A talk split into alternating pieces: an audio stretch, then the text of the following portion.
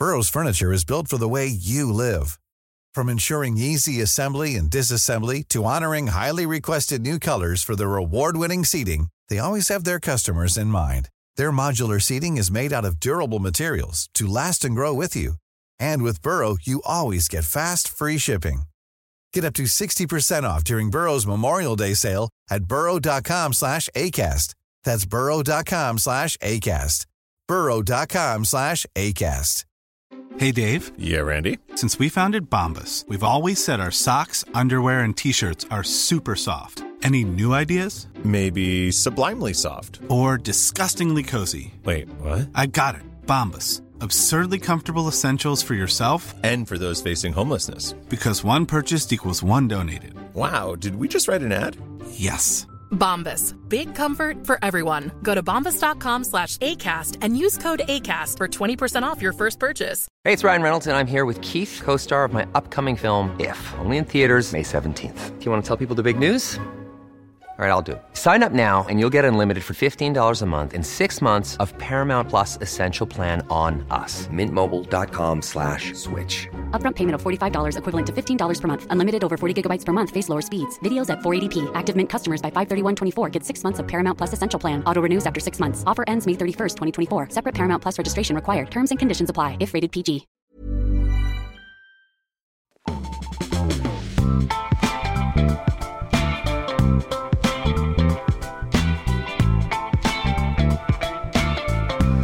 Det var en helt vanlig dag ungefär som den här och det började redan på morgonen när nyhetsshowen sände ut sitt program i vanlig ordning med dig Ina Lundström idag. Jajamän och dig Kalle Berg såklart. Ja, visst, vad ska du ta upp idag för hela klassen om det nu är så himla intressant och roligt?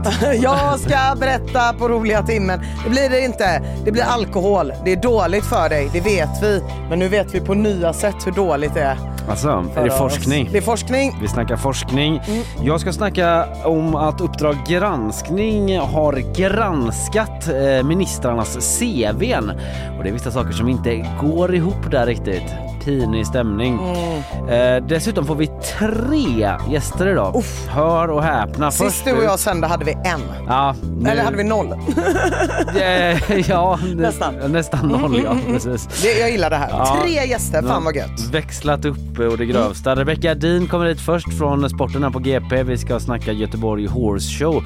Börjar ju idag faktiskt det här enorma eventet som det ändå är med två världscuptävlingar som pågår tillsammans med massa andra aktiviteter. Fullt eh, ös är det i Skandinavien. Sen kommer eh, från Liseberg Mårten Westlund hit. Han är kommunikationschef där och eh, Liseberg ska vara med och chatta med våra läsare då på eh, gp.se.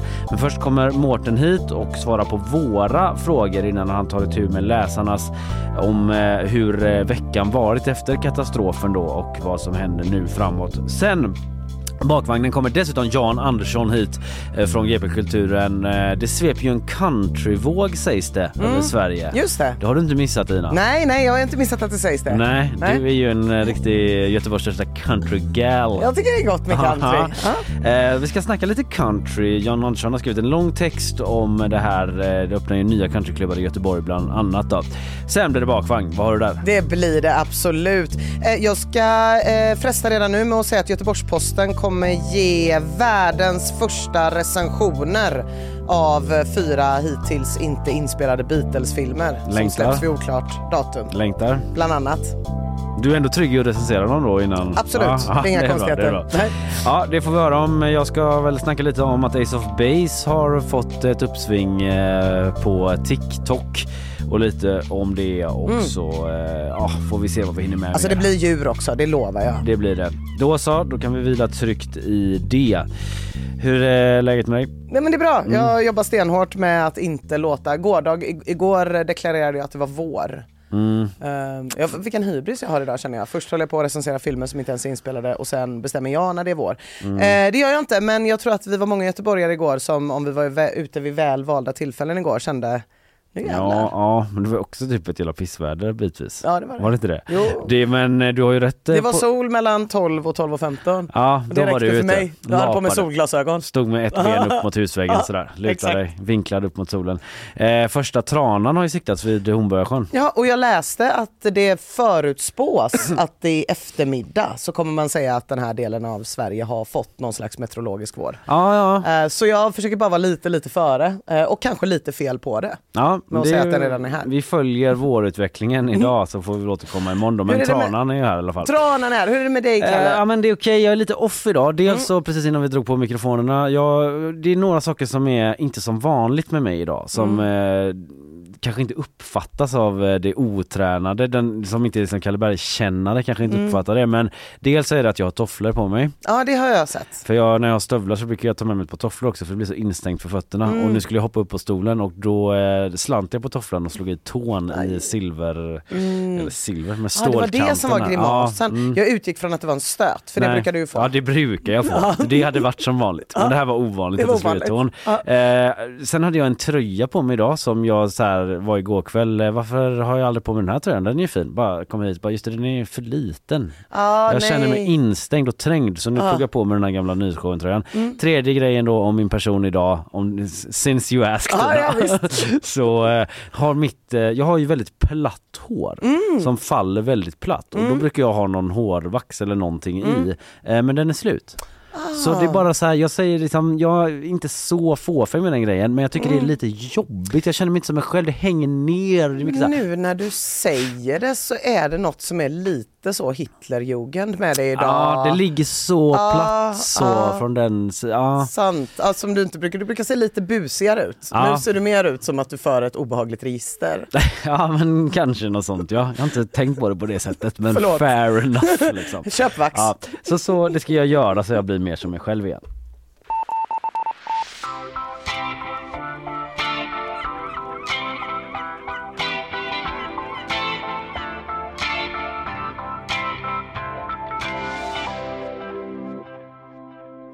Som sagt Ina, Uppdrag granskning, de är ute med nya granskningar. Eh, igår pratade vi lite grann om eh, det här med att Ulf Kristerssons fru Birgitta Ed åkt med statsministerplanen utan att göra rätt för sig som man skulle då. Men man gjorde rätt avdrag först efter att den här granskningen var gjord då. Eh, den här Uppdrag granskningen som de gjorde. Och nu så är man ute igen idag och har kollat ministrarnas CVn och det visar sig att flera av ministrarna i Ulf Kristerssons regering har felaktiga CVn på eh, regeringens hemsida. Det är ändå den officiella. Har du skarvat i CVt någon gång? Eh, har jag garanterat gjort någon gång.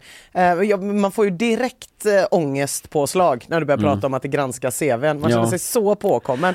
Jag vet inte ens om jag har gjort det men det känns typ som att jag har gjort det. Det känns som jag säkert har gjort det i några av mina första CVn. Sådär. Ah. Stor erfarenhet av ledarskap efter uh, Azaleas sommarfotbollsskola. Det är så himla jobbigt.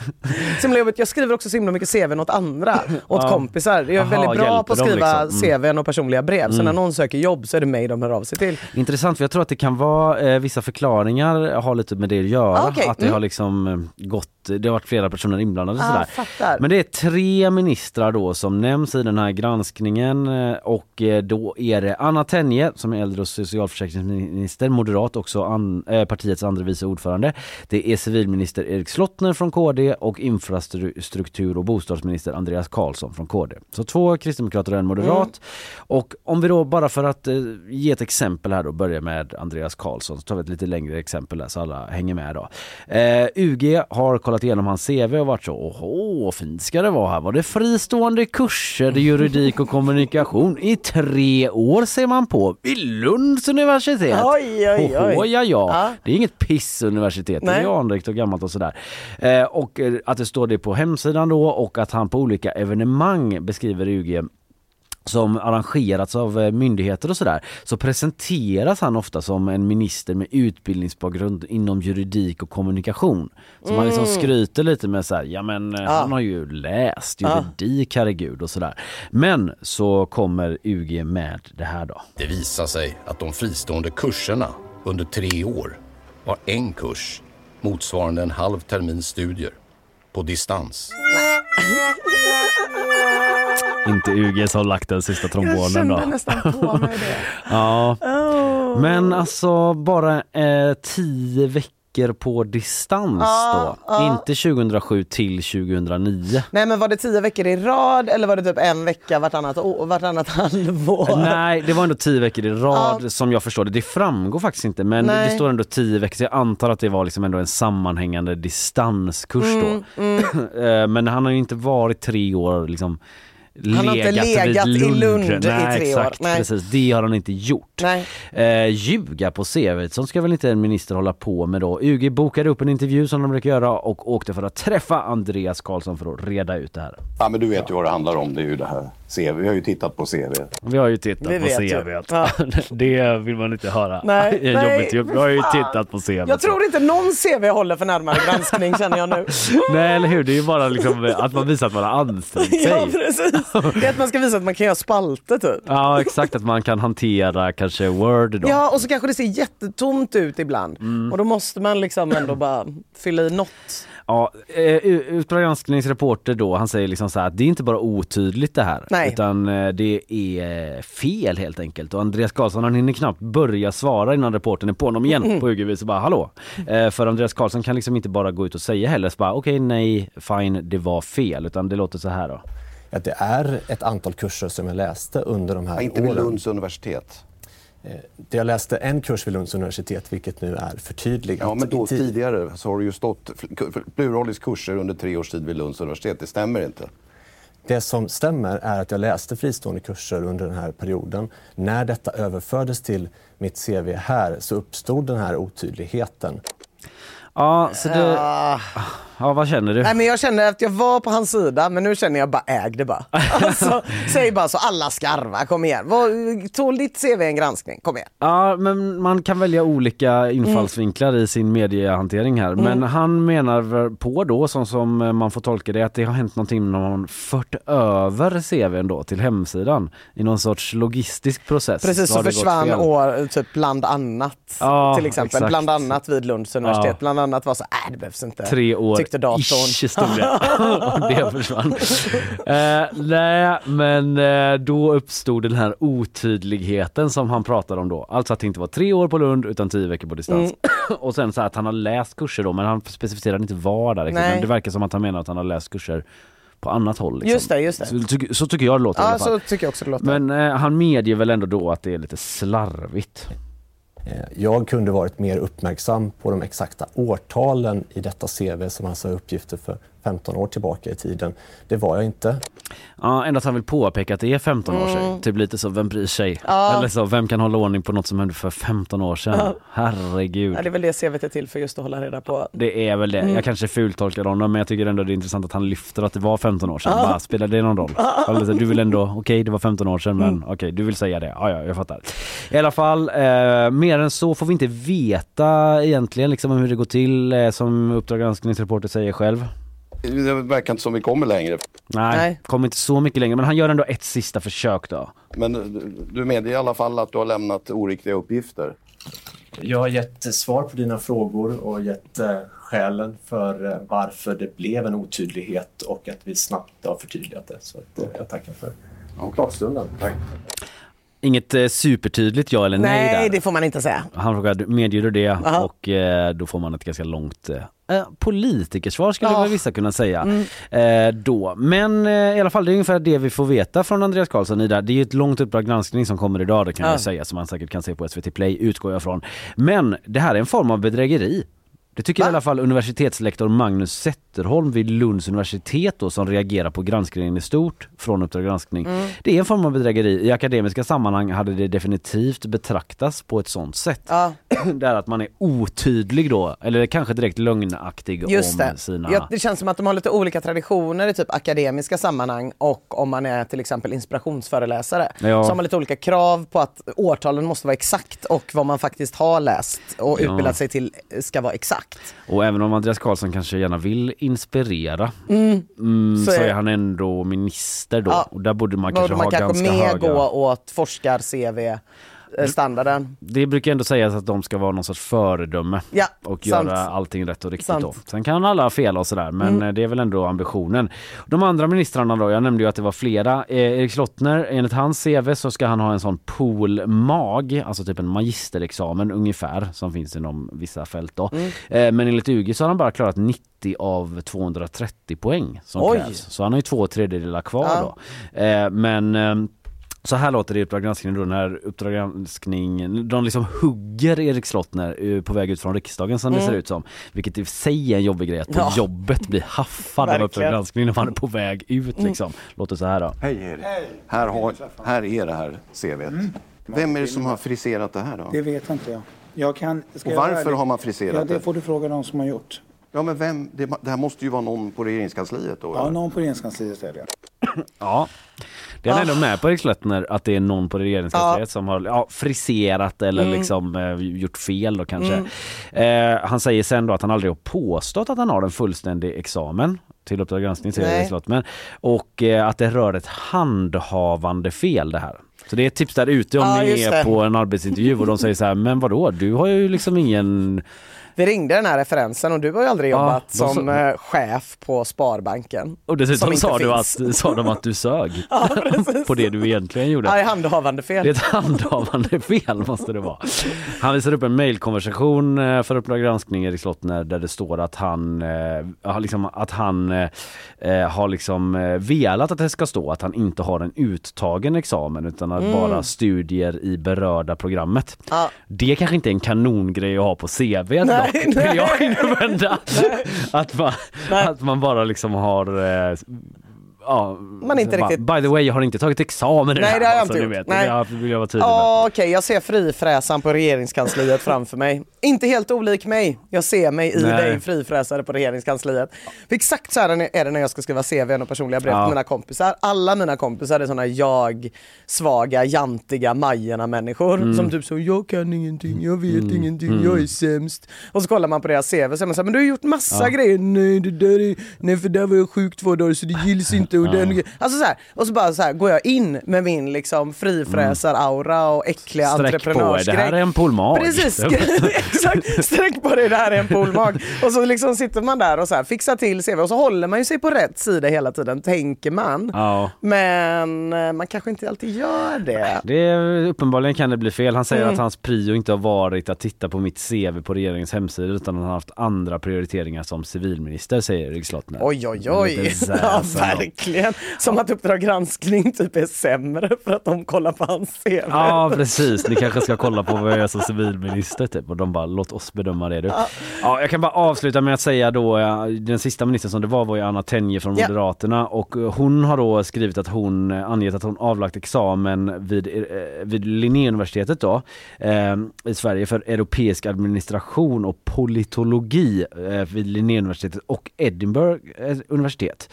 Men där säger che- en chef på Linnéuniversitetet att hon inte fullföljt programmet heller och att den här kursen i Skottland då som hon hänvisat till att den liksom finns inte med i registret för det programmet på Linnéuniversitetet. Så det Ah, finns typ, den de- kopplingen finns inte riktigt Nej bra. okej. Eh, men hon säger eh, Anna Tenje till Uppdrag då att hon aldrig någonsin, någonsin ever skulle göra något sånt här. Jag vet inte om hon vill signalera att hon har pluggat Edinburgh eller visst.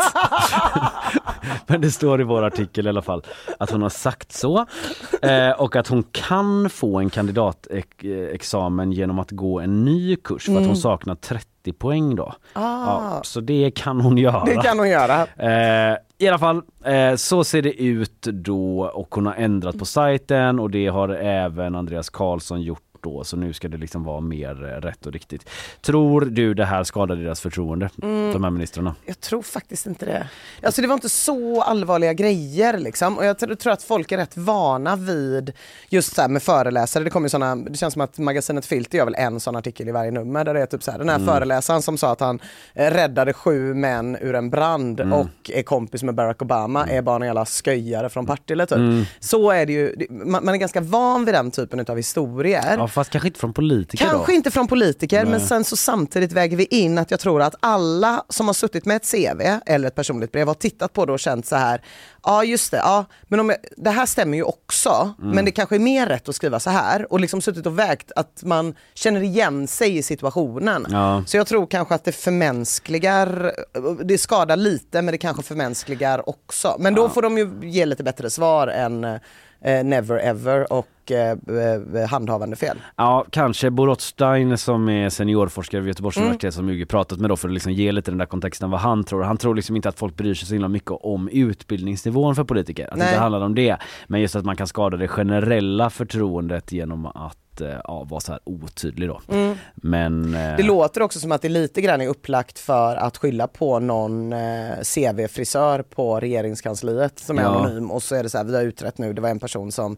fräste ganska fritt Ja. eh, och den jobbar inte kvar. Kan man jobba som CV-frisör? Eller du gör ju det. Ja precis, ja, får inga pengar för det då. Men, Nej. nej. men jag tänker att det, det är liksom någon kommunikatör som har haft med sig, jobbat med reklam och Mm. därför är van vid den typen utav morfning av formuleringar. precis. Kommer in i det här torra och så blir det lite fel. Det kan varit så. Mm. Det får vi kanske aldrig veta.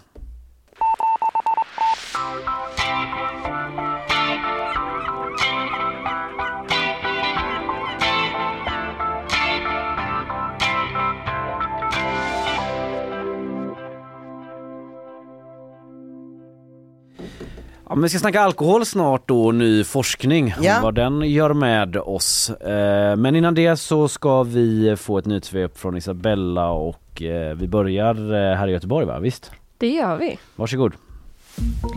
Ett misstänkt mordförsök på flera poliser ska igår inträffat i Marieholmstunneln. Det var i samband med att polisen kom till en kontroll av en stillastående bil i tunneln där föraren då fortfarande satt kvar i bilen.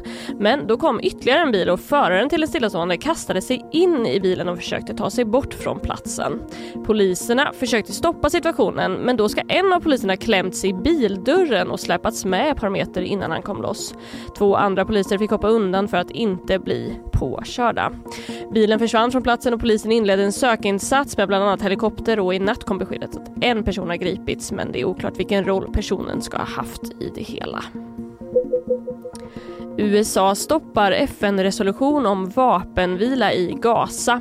Under gårdagens omröstning la USA in sitt veto. Ett veto som kritiseras bland annat av representanter från Algeriet som la fram förslaget från Kina och även från palestinska myndigheter.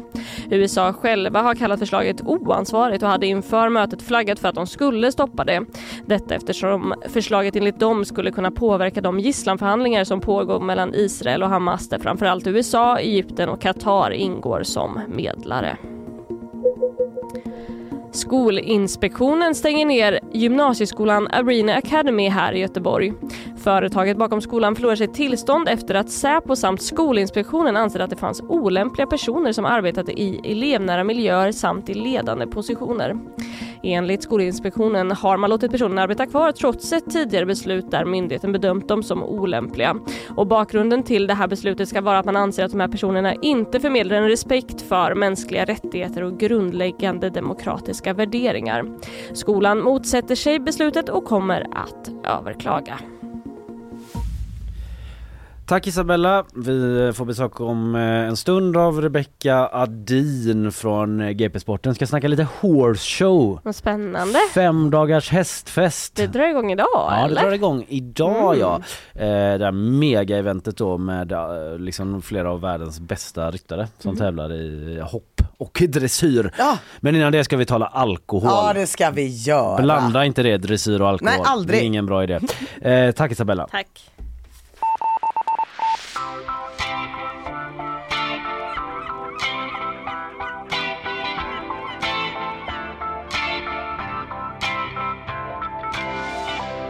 Ja, nyligen släpptes en stor maffig rapport, Alkohol och hjärnan, skriven av en internationell grupp av alkoholforskare. Massa Anders Hansen trodde jag nästan du skulle säga. Anders Hansen, ensam. Allt som har med hjärnan att göra, Ja. tar han. Han har, han har själv suttit på en kammare. eh, nej men man gör såna här forskningar eh, i det här projektet då och det här är senaste delen i en följetong. Alkohol och samhället heter den och det första Mm. kom 2013. Och de här eh, rapporterna ges ut av nykterhetsrörelsen i en massa olika länder eh, ihop med läkarorganisationer och de innehåller ingen egen forskning utan de liksom sammanfattar forskningsläget Ja. inom vissa alkoholspecifika områden. Just det, sånt görs ju ibland. I Sånt olika görs fält, ju. ja. Så man har tidigare fokuserat på unga och alkohol eller alkohol och cancer, alkohol och våld. Nu är det dags för hjärnan. Och den här rapporten bygger på analyser av runt 150 vetenskapliga studier. Så liksom, maffig bakgrund. Eh, och alkohol och hjärnan då, där beskriver man liksom, eh, forskarna beskriver alkoholens skadlighet som lite en trestegsraket. Först är det då det man kanske förknippar mest med hur alkohol påverkar hjärnan. Akut eller omedelbar påverkan av en rad beteenden och förmågor. Det vill säga du blir dum i huvudet när du dricker. Det är typ det det Ja, betyder. ungefär det Större risk ja. för våld, större risk för olyckor, större risk att man hamnar i en extremt het debatt om guldmyntsfoten. Den Mm. typen av grejer som kanske leder till slagsmål, vad Mm. vet jag. Ja. Eh, sen har vi då långsiktiga kognitiva förändringar och de märks ju inte när man är full utan mer påverkar ens vardag. Mm, Det här är mm. lite obehagligt tycker jag då som tycker mycket om öl. Eh, för yngre människor visar sig de här lite mer långsiktiga effekterna som alkohol har på hjärnan som svårigheter att fatta beslut, svårigheter att lära sig och sämre skolprestationer. Mm. Där känner jag i och för sig att det där gäller ju alla ungdomar. Det där svårigheten att fatta beslut Ja. har man ju Ja. varje dag. Eller, men särskilt ungdomar. Jag kan inte ens beställa mig, nu precis när jag ska stå eller sitta i studion. Jag bara kan inte bestämma mig. Men Jag du vet- både och. Men du vet, särskilt ungdomar, jag skulle vilja säga särskilt typ tonårskillar. I alla tonårskillsgäng hävdar jag, rätta mig om jag har fel, att det finns en person som kan ta beslut. Och sen Ah. finns det sju som bara är så jävla glada att få vara med. Ja, det finns ju ofta en ledare. Ja, och den Mm. ledaren behöver liksom inte vara så här, gilla och bestämma, utan det är bara att den personen kan säga så här, nej men nu går vi ut. Och så kommer alla så, okej. Mm. Eller kanske typ så bäst på att fatta beslut. Eller, Ja, utan bara det. gör, eller bara gör det. Ja, liksom. men det är väldigt få andra som pallar. så Nej, det finns liksom en sån här i varje gäng Ja. som är den som kunde säga nu ska vi gå på bio Ja. och sen så bara hängde spökena på. Jaha, Eh, Jag tror då var det en poäng med det ja. Eh, och det tredje steget i den här då riskraketen är beroende såklart. Det påverkar hjärnan på det sättet, eh, vilket i sin tur förvärrar att man dricker mer. Så det Mm. förvärrar ju ett och två. Så Mm. det var inga roliga nyheter alls, men tyvärr är ju inte forskarna klara där, utan de fortsätter räkna upp risker. Eh, vissa känner man ju till, så här fosterskador och sånt, men också att berusningsdrickande i ungdomen, viktig riskfaktor för demens senare i livet. Ja, Nej. nej det är ingen bra. Trist. Men gött att man inte är någon ungdom längre, så det där rör ju inte oss. Eh, helt säkra är, är vi inte, Kalle, du och jag. Vi hör till kategorin vuxna före 65. Du Vilken börja- tråkig. Jag vet, du kan börja- sorteras in i. Ja, men nu är det den. Ja. Du kan börja presentera dig som det. Jag är Ja. vuxen före 65. Ja. Eh, hjärnskador verkar inte vara en så stor risk för vår grupp, men det betyder inte att vi kan slappna av helt. För att för vår grupp så är det ju då mental ohälsa och depression som är den största risken. Mm. Alltså att alkohol påverkar hjärnan på ett sätt som ökar risken för självmord och självskadebeteende. Ja. Eh, det är ju klart, det är ju lite hönan eller ägget här. Man har diskuterat så här, är det så att man är deppig och därför dricker, Dricker man, man, eller dricker ja. man för att man är deppig? På senare tid har det väl lutat mot att det är alkoholen som är orsaken till depressionen Mm. snarare än tvärtom. Men är det vid, eller kanske inne på detaljnivå, men liksom vid ett visst eh, mått av ja, drickande? absolut. Liksom. Ja, precis. Det är ju olika, det, det, det, eftersom att det är en sammanfattning av så sjukt många Ja. olika studier, Ja. så precis, så visar den på, eh, så, så är det ju att man dricker mycket eller har ett riskbeteende Ja, kring ja. alkohol då, som kan bedömas lite olika i olika länder. Ja men jag fattar. Det kom ju nya rön i Sverige i höstas till exempel. Mm. Eh, men på tal om det så Mm. finns det en liten ljuspunkt i rapporten. Och det verkar faktiskt som att i alla de här rapporterna som forskarna har gått igenom så är det så att ja, depression mindre vanligt bland folk som dricker måttligt. Både jämfört med folk som dricker mycket och med folk som inte dricker alls. Mhm. Så säkraste vägen att slippa depression om som en vuxen före 65, Ja. det vill säga du och jag, det är att dricka måttligt. Ja, just det. Men det var lika bra som att inte dricka alls? Nej. Alls? Och Nej, större, fler större risk för depression och inte dricka alls. det kan ju bero på att man... Man kanske eh, typ inte, ja just det. det kan ju bero, det där kan vi verkligen prata om hönan eller ägget. Man Mm. kanske är för ledsen för att dricka och då kanske man liksom hamnar i och det, depressionslinjen. så, det kan ju också vara socialt att dricka. Det kan det vara. Och att om man jag har det Inte ha vänner. måttfullt så kan drickandet kan ju man ju gynnas av att vara ute och träffa folk kanske. Nu bara gissar jag. men- Absolut. ja. I vilket fall som helst, för det finns inte många ljusglimtar för oss i den här rapporten som vuxna före 65 som tycker det är gött med bärs lite då och då. Mm, nej. Så jag tycker att vi tar med Vi oss den här tar den. ljuspunkten. Mm. Lite livs, livsnjut, bra mot depression, gött och mysigt. Eh, sen finns det ju också när man blir äldre, då är det ju eh, lite problem. Eh, tre stycken stora problem. Först är det ju demens då, såklart. Eh, eh, och, och, och där finns det en formulering i en rapport som jag ändå tänkte ta upp som är obehaglig. Som är ju mer alkohol man dricker under livet, desto mindre järnvolym har man kvar senare i livet. Så hjärnan blir mindre. Ja, den liksom typ. krymper. Aj, aj, Ja, det är så himla ja. tråkigt att den krymper när man tar den här. Eh, Sen är det högre blodtryck såklart, det känner man ju till sen annan, eh, innan. Och Mm. att eh, man har större risk för att falla och sånt där då. Mm. Eh, summa summarum, deppiga nyheter för alla oss törston där ute. Men eh, måttligt drickande kan ändå liksom, eh, där, där är Bland måttligt drickande är depression lägst, Mm. det får vi ta med oss. Mm. Eh, och väldigt många av de här tillstånden går tillbaka om man slutar dricka.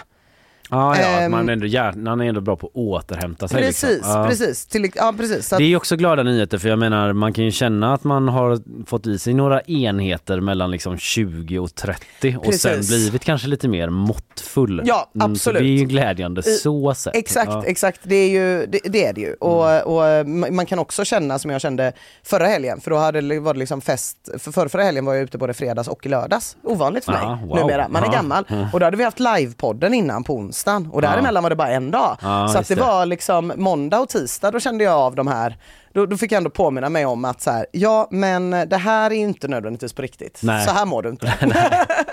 Eh, Men eh, ja, så, så slutsatsen i rapporten är de här grejerna ungefär. Folk borde dricka med mindre, ingen skräll. Bästa sättet för folk att dricka mindre är att spriten blir dyrare helt enkelt. Så att det är väl det vi har att se fram emot kanske. Ja.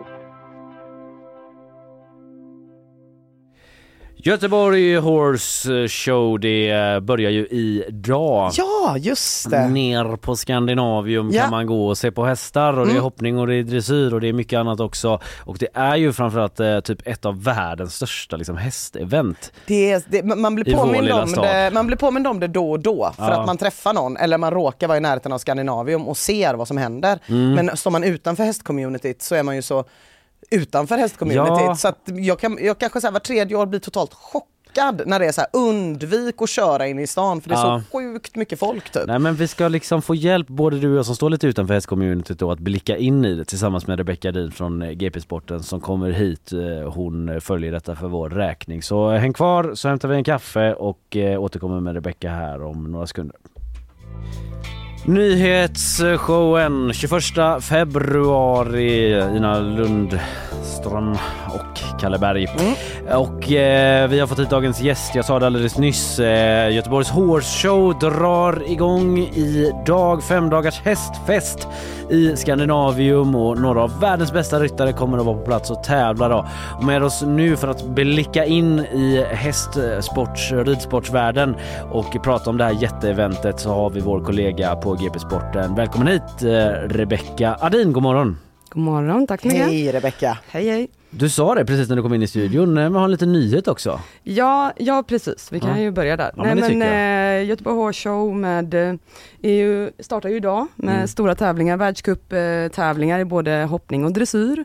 Och på dressyren, det är där jag har en liten nyhet, Mm. för det visar sig att det största namnet eh, förmodligen inte kommer att eh, tävla. Nej. Danska Nanna Skolborg Merald berättar på sina sociala medier att hennes häst Blue Horse Scepter har en varm hov. Så att, eh, En varm hov, vad Precis. betyder det? Jag förstår inte ens. det vet man ju inte, Nej. men det kan betyda vad som helst. Är det typ mer ett uttryck än en medicinsk Nej, liksom? eh, utan Ja nu ska vi gå in på detaljer här men Ja. man vill ju ha jämn värme i hovarna, man vill inte att de ska vara varma överhuvudtaget egentligen för det kan ju tyda på att det är någon form av eh, Infektion. infektion jag inflammation i benet. För annars är det Eh, så här, She got hot hooves! Ja, tänk, hade man inte det spritter i benen typ. Hade jag hört det på Åby att någon bara så här, nummer sju har varm hov så hade jag ju tagit ut alla mina pensionspengar och satsat på den jäveln. Exakt, Liksom. bara, det, här, det här är nog bra. Men det, det är inget bra i, i eh, ridsport. Så att, Nej. eh, Ja, men vad hon säger att vi då. blir Förlåt. hemma. Ja precis, Mm. skriver hon. Tyvärr stannar vi hemma. Men hästen mår bra i övrigt så att eh, man behöver inte Mm. vara orolig för honom. Men då är de ganska deppiga på tävlingsledningen då tänker jag om ett stort namn eh, ställer in. Men så är det väl ibland förstås. Men... Ja, det är ju det som är det roliga, charmiga med ridsporten på ett sätt, att vad som helst kan hända. Mm. När du kliver in i stallet på morgonen och så ser du att hästen har en varm hov. Då är det sådär, alla planer får ställas in. Ja. Eh, som du Ja, har precis. jobbat för under kanske flera månader. Det är inte bara man själv utan man är så sjukt beroende av Precis. ytterligare en individ. Liksom. Precis, så hästen går ju alltid först. Men får man bara, för oss som står lite utanför, eh, från den varma hoven och den här lilla grejen till Mm. att bara zoomar ut lite. Kan du förklara för mig och för oss, vad, liksom, hur stort är det här Gothenburg Horse Show? Ja, i Göteborg är det ju enormt Ja. eh, skulle jag nog säga, men eh, det är ju en av Sveriges största hästevenemang. Eh, som eh, har funnits sedan 77. Mm. Så det är mer eller mindre liksom en tradition och ett sätt att eh, träffa eh, hästvänner från hela landet eh, i princip. Mm. Som kommer hit och, för att titta på tävlingarna och shoppa hästgrejer och sitta och snacka häst i, i fem dagar. Ja. Ja det är fem dagar! Ja. Ja det hade jag inte fattat, okej. ja. Det drar så mycket folk varje dag men det är ju också världscuptävlingar då. Mm, så det är också precis. en elitdel i det hela. Ja men precis och det har ju varit världscupfinaler i Göteborg också och Okej. Göteborg brukar ju kallas för Europafinalen i hoppning för att det är sista deltävlingen innan den stora finalen. Ja. Eh, som är då i Riyadh i april. Eh, på I. Saudiarabien. Precis. Alla sporter bära Ja, vi kanske kan återkomma lite grann till det men ja. Ja. det är ju intressant eh, det där att eh, alla sporter bära åt Saudi. Mm. Men kan man säga någonting om hur många besökare det som brukar komma liksom? Alltså jag försökte kolla lite på det där och jag kunde inte hitta någon exakt siffra så dag för dag men eh, någonstans har sen 77 har det varit 3 miljoner där och tittat så att Mm. man kan ju dra ut det på ett antal år. Mm. Och Skandinavien tar väl 12 000 eh, vid sportevenemang. Så Just tar det. det gånger fyra. Mm. På lö- lördagen brukar det ju vara extremt mycket folk i alla fall. Ja, ja där har ni en liten mattenöt där ute. Men Mm. det är ett otroligt välbesökt evenemang i alla fall. Eh, men eh, också förutom människor på plats så är det ju en jäkla massa hästar på plats. Jajamän. Och liksom logistiken eh, kring det, det måste vara en jäkla apparat tänker jag. Ja, alltså hela Svenska Mässans garage blir ju ett stall då.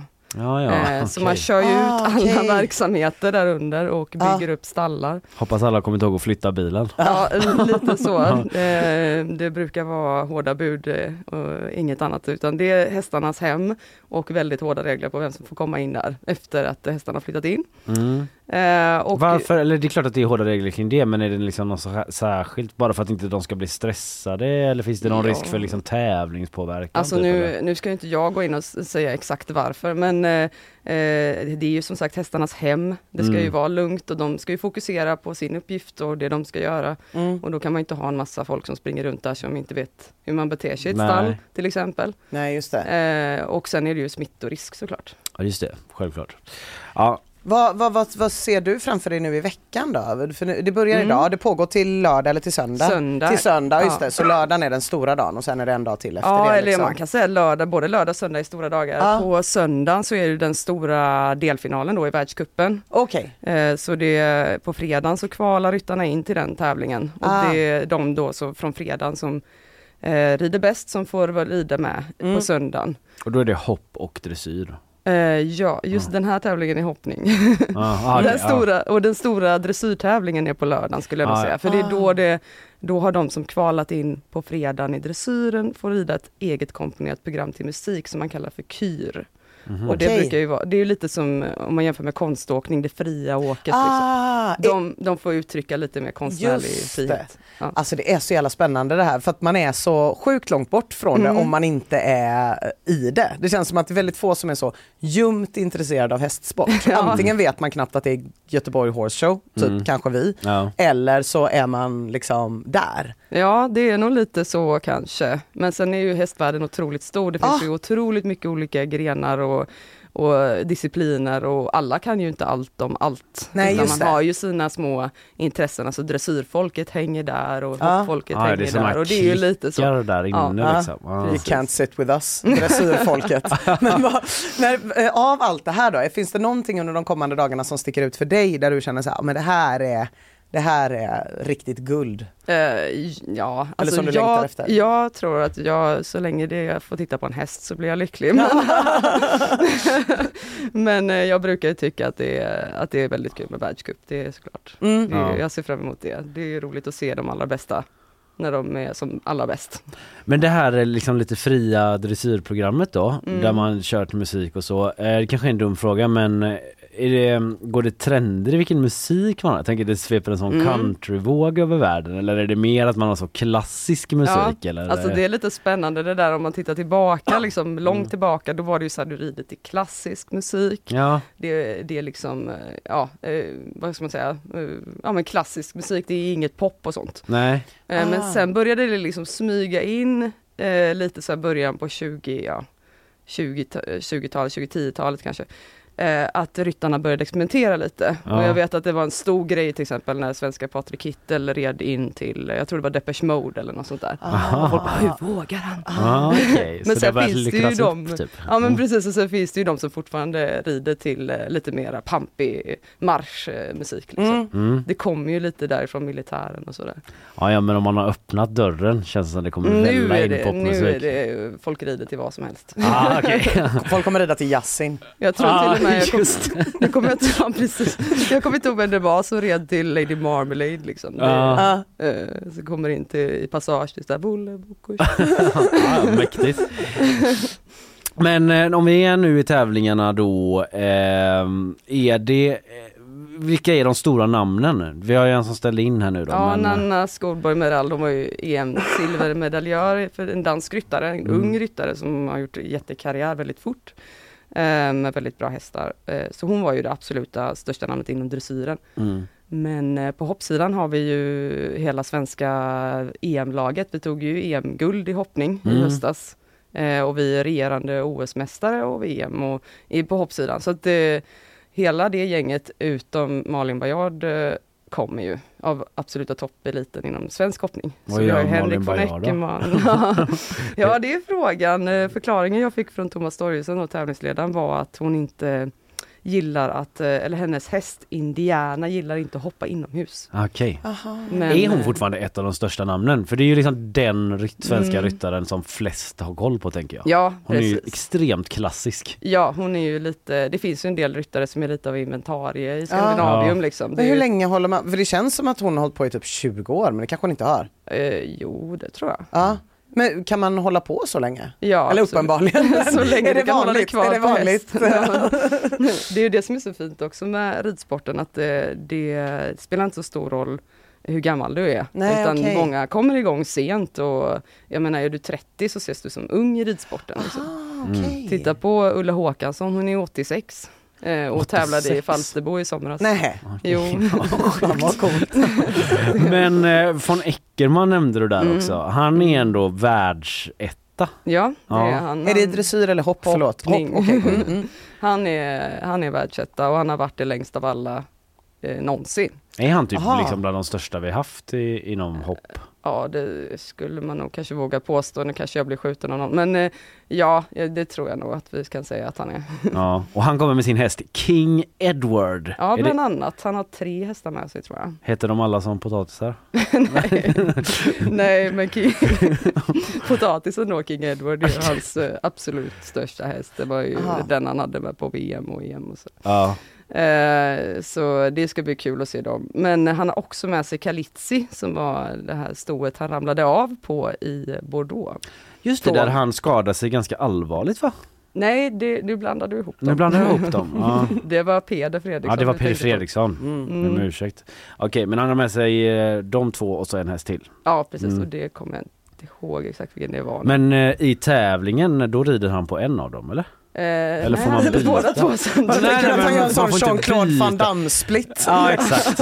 Och eh, Han har den andra som handhäst. ja, men jag tänker om man får byta häst mellan liksom, Ah. kvalet till finalen. Typ, Ja, eller? ja, jag är li, lite osäker på reglerna där kring, men de brukar ju typ eh, välja häst, liksom, det som känns bäst. Okej. Man, ja, byter- men då har man, byter med sig ju aldrig häst en bit in i ett lopp. Nej, det har det vi ju lärt oss du- från Wag the Dog. Ja. Kommer du ihåg? Ja, det kommer jag inte ihåg. Nej. Kul om man Mm. kunde göra det som ett depåstopp under just det. Byta. Var in snabbt. Ja, ja, men då har man liksom med sig tre ifall det skulle hända någonting då, så man har lite valmöjligheter. Ja, typ. att han kanske vill att de ska få lite erfarenhet av att åka på Just det. tävling och känna på Ah. banor och lite sånt där. Kan det- Just det, det är också det att de måste liksom få ett lugn i att bara åka till alla de Ja. här platserna såklart ja. Precis, det är Ja. ju liksom eh, en erfarenhet. de Bo i olika parkeringsgarage bredvid andra hästar som de kanske hatar. Och... Ja, precis. Ja, det är så sjukt. Man, det, är- som då utanför så tänker man ju inte på att det faktiskt är djur. Alltså på något Individer sätt. så. Individer, Nej, nej, precis visst. med olika som liksom de har ska, en hjärna. ja, som ska tas om hand och, Ja. och må bra och typ. Ja, det är ju sjukt flummigt alltså. Men det här att eh, det är så eh, framgångsrikt eh, nu det här ryttarlaget som tog guld i EM. Alltså vad är det som pågår i Sverige? Varför är vi så bra just ja, nu? det är väl en... en... bra fråga men eh, som man tittar på Eckermann så har han väldigt många bra hästar just nu som han rider på toppnivå. Mm. Eh, så det kan ju vara en förklaring men exakt varför vi är så bra just nu det vågar jag inte svara Nej. på sådär ja men det är därför utan det är bara ride the wave liksom. Ja. Tror jag. Kan vi få någon prognos på om det blir några svenska guld i världscupen? Eh, ja, alltså just nu så leder ju Eckermann på hoppsidan Mm. och eh, Patrik Hittel på dressyrsidan, så det båda ju gott. Ja. Men eh, vi får ju se, allt kan, allt kan hända och vända för det Mm. är final i, i april, så det får vi ju se. Senast eh, du var här och vi pratade ridsport eh, så var vi inne en del på eh, den här skandalen som varit i Mm. Danmark liksom med dressyrhästar och hur liksom hårda regelvidriga tag det har varit. Vi hade några exempel på sådana skandaler. Liksom. Hur har det, har det påverkat eh, horse-showen i år på något sätt? Eller är den diskussionen närvarande? Alltså liksom? det är klart att den diskussionen är närvarande. Alltså, det man kan säga är att det när avslöjandet där kring Hejlstrand eh, eh, och de hårda träningsmetoderna Den danska su- superstjärnan. Ja precis, eh, numera, han är avstängd ett år då från landslaget men han är landslagsryttare. Eh, när det kom till ytan i liksom lite större media så blev det mer att det var många som liksom fick lite vatten på sin kvarn och sa vad var det vi sa och det här är problem som man har belyst liksom tidigare. Så det har väl, den diskussionen har ju liksom alltid pågått och nu kanske den är lite starkare än vad den har varit innan. Mm. Eh, så det är klart att alla tävlingar har ju ögonen på sig och eh, men det man kan säga är att de här skandalerna då som har avslöjats det har ju inte hänt på tävling utan det har ju varit liksom i i deras egna stall med Mm. dold kamera och det är liksom ingenting man visar upp. Eh, men eh, liksom, pratar man med tävlingsledningen för Gothenburg Horse Show så säger de ju att de har ju folk ute på framridningen, på liksom backstage eh, som har ögonen på alla som är där med hästarna Mm. och ser till att hästarna ska behandlas eh, väl och följa alla regler och djurskydd och sådär. Mm. Eh, så att eh, det, har, det har de ju både ögon internt och eh, sen kommer ju publiken såklart att att titta noga. Mm. Mm. Ja, det är fem dagar eh, från och med idag Mm. då som eh, detta pågår i Skandinavium eh, Gothenburg Horse Show alltså med världscuptävlingar och en jäkla massa annat och du kommer vara där och bevaka detta. Ja, jag kommer vara där och jag kommer också ha en liten pågående blogg där jag kommer lägga upp lite grejer på vår sajt. Mm. Hur hittar man den? Det är på sajten alltså? Ja, på gp.se och där kan man också ställa lite frågor eller chatta eller komma med inspel kring vad man vill se och sådär. Mm. Se. Där kommer jag surfa in och bara Mm. se bara hur tugget går Ja, nu när man har fått lite blodad Ja. tand. Ja, jag typ. känner mig man ju- initierad plötsligt. Det Ja snabbt. eller hur, men Ja. man är ju som en sån där du vet att man är så snabb i början Ja. och tror att man vet massa saker Mm. då. Man är Liksom så, så ja, ja, Nu är jag en hästkille. Tre hästar för så. Eckermann. Så ska jag säga till någon jag träffar på gatan så idag. du vet, det är Ja. bara en häst per tävling. Berättar jag stolt för alla. då. Eh, Rebecka, eh, tusen tack. Rebecka Adin är det jag eh, syftar på då, vår kollega på GP Sporten. Eh, tack för idag. Eh, ha det så bra på Horse Showen och så hittar man dig på sajten med uppdateringar därifrån. Tack så Tack. mycket. Nyhetsshowen eh, tar sig vidare till nya ämnen. Eh, Rebecca Adin är på väg till Göteborgs Horse Show eh, senare under dagen då som är igång. Eh, något annat som är liksom väldigt eh, Göteborgs präglat och präglar den här stan är ju Liseberg såklart och för drygt en vecka sedan nu då så bröt ju den här branden ut som eh, mer eller mindre totalförstörde Lisebergs nya vattenland Oceana och som en, en katastrof som också kostade en människa livet. Detta har ingen missat och frågorna har varit många. Hur kunde det här hända? Vad händer nu? Hur mår alla Mm. som eh, har påverkats av det här på olika sätt? Idag så kommer representanter från Liseberg hit till Göteborgs-Posten och ska chatta med våra läsare. Det drar igång här på sajten under morgonen och de ska försöka svara på deras frågor. Det är ju många som undrar saker och en av dem som är här på GP idag det är ju du Mårten Westlund, kommunikationschef på Liseberg. God morgon, välkommen hit God morgon, Mårten. god morgon. Tack för att vi får vara här. Ja, tack för att ni är här. Du, eh, nio dagar sen är det idag som den här branden bröt ut och katastrofen var ett faktum. Hur går dina tankar idag? Uh, ja, men det är svårt. De här nio dagarna har varit på något sätt, eh, de har gått otroligt fort samtidigt som de har gått oändligt långsamt. Det har varit så många olika perspektiv. Och så just nu känns det lite grann som en dimma eh, när man försöker titta bakåt. Och vi har inte egentligen haft möjlighet att titta bakåt. Jag har jobbat nonstop sedan det här hände. Mm. Eh, och ja, men det har varit otroligt sorglig och omtumlande period för alla på, på Liseberg. Men märker man ju också ifrån, ifrån göteborgarna Mm. som är genuint ledsna över eh, både att vi har förlorat en, en fin göteborgare i Patrik, eh, Mm. men också att man har förlorat någon form av liksom framtidshopp som många har drömt om att, att, att gå, att man ska gå med familjen och bada på Oceana. Liksom. Mm. Hur eh, har ni arbetat på Liseberg för att hantera just de här känslorna? Att det är ju liksom ett trauma för många att det här har skett. Liksom. Hur gör man för att hantera en sån situation från uppifrån, från ledningen, ni Ja. som är ansvariga för alla som jobbar där? Eh, på många sätt. Dels så i grunden så har ju Liseberg, tycker jag, en, en väldigt fin liksom, omtänksam grundton. I, eh, man är, det är en omtänksamt företag, en omtänksam organisation där känslor är liksom väldigt centralt i det vi gör. Det brukar vara glädje, nu är det sorg. Eh, men man har liksom öppnat den dörren så det är väldigt lätt att vara transparent med sina känslor på, på jobbet Mm. för alla. Sen så tycker jag att ja, men, Stefan, en kollega som håller i vår intern kommunikation, har gjort ett fantastiskt jobb. Han har berättat allt som liksom krisledningsfunktionen får in. Han har berättat hur det känns ute i organisationen och gjort både videoinslag men också uppdateringar flera gånger varje dag så att alla har fått all den information som vi har. Mm. Eh, och också berätta att det här vet vi inte.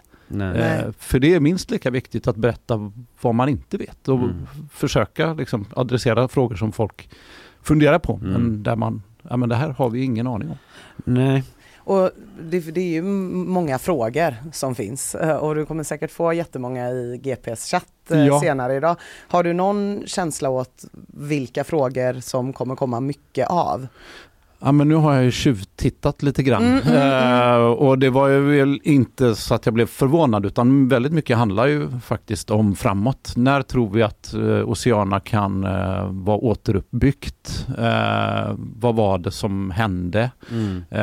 Många barn har frågorna liksom att man kanske inte förstår riktigt så här, vad är det som har hänt utan man tror att hela Liseberg har brunnit ner. Så är det ju inte. Är alla kaninerna okej? En Hur sån mår där kaninerna? rörande Ja. Formulering jag läst om ja. Ja, precis. Så att, eh, det är väl den typen av Mm. frågor som vi eh, kommer att, att svara på. Men Finns- säkert många andra också. Finns det något mer eh, som har framkommit kring Alltså den, en av de allra största frågorna är ju hur kunde det här hända? Vad var Mm. det som satte igång det här? Finns det någonting mer ni kan säga om Nej, det? det är ju en förundersökning som råder. Det, vi har ju precis lämnat liksom det akuta krisstadiet. Räddningstjänsten var ju inne igår igen och släckte Mm. en liten brand. Men nu Mm. har man ju lämnat eh, så att nu är det ju NCC som förfogar över eh, byggarbetsplatsen. Och eh, polisen är, är där och, med, och genomför sina eh, undersökningar. Så det är ju supertidigt och det här är ett komplicerat projekt med väldigt många involverade. Så att eh, det kommer dröja tror jag innan Mm. vi har någon form av svar eller indikation på vad det var som startar. Lisebergs styrelse har ju meddelat att man vill återuppbygga Oceana. Ja. Vet du hur eh, argumentationen har sett ut där? Om det var liksom ett självklart beslut? Eh, Um, jag har inte suttit med i det rummet så jag kan inte säga exakt eh, hur det såg ut. Men jag, jag tror att i mångt och mycket så handlar det om att det här är inte bara en fråga för Liseberg utan det är liksom en fråga för Göteborg.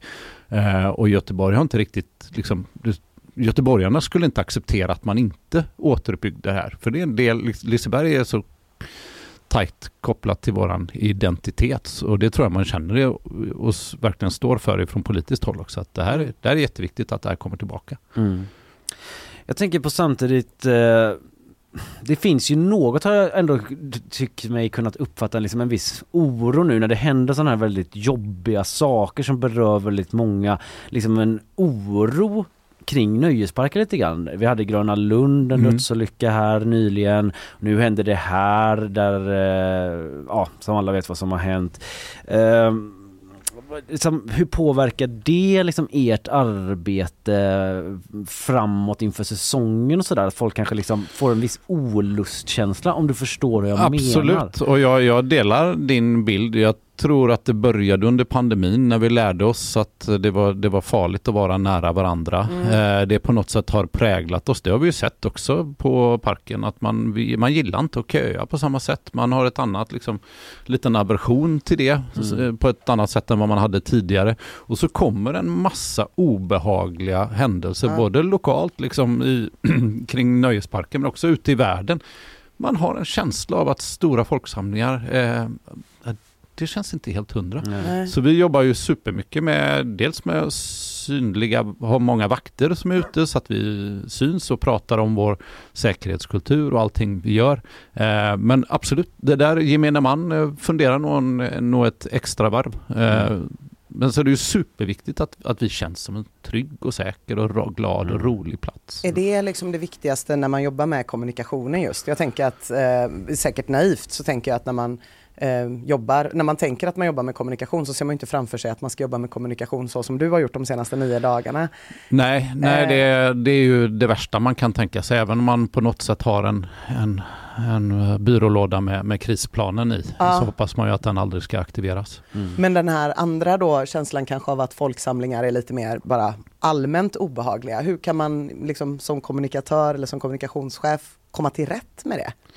Ja, det är ju jättesvårt. Ja. Eh, Men det är ju att prata glädje och så peka på de här sakerna som vi faktiskt gör. Vi jobbar just nu till exempel med Lisebergs gyllene regler som ett sätt att på ett positivt sätt prata om att Vet du vad, vad kul att du ska komma hit till oss. Eh, vi har en överenskommelse för att alla ska ha så roligt som möjligt så följer vi de här reglerna. Mm. Istället för att det liksom ska vara en, en del i all, de allmänna köpvillkoren som ingen någonsin tar till sig. Så liksom, Mm. att det finns en någon form av liksom ändå positiv grundöverenskommelse att Mm. det här gör vi för att alla ska ha så roligt som möjligt.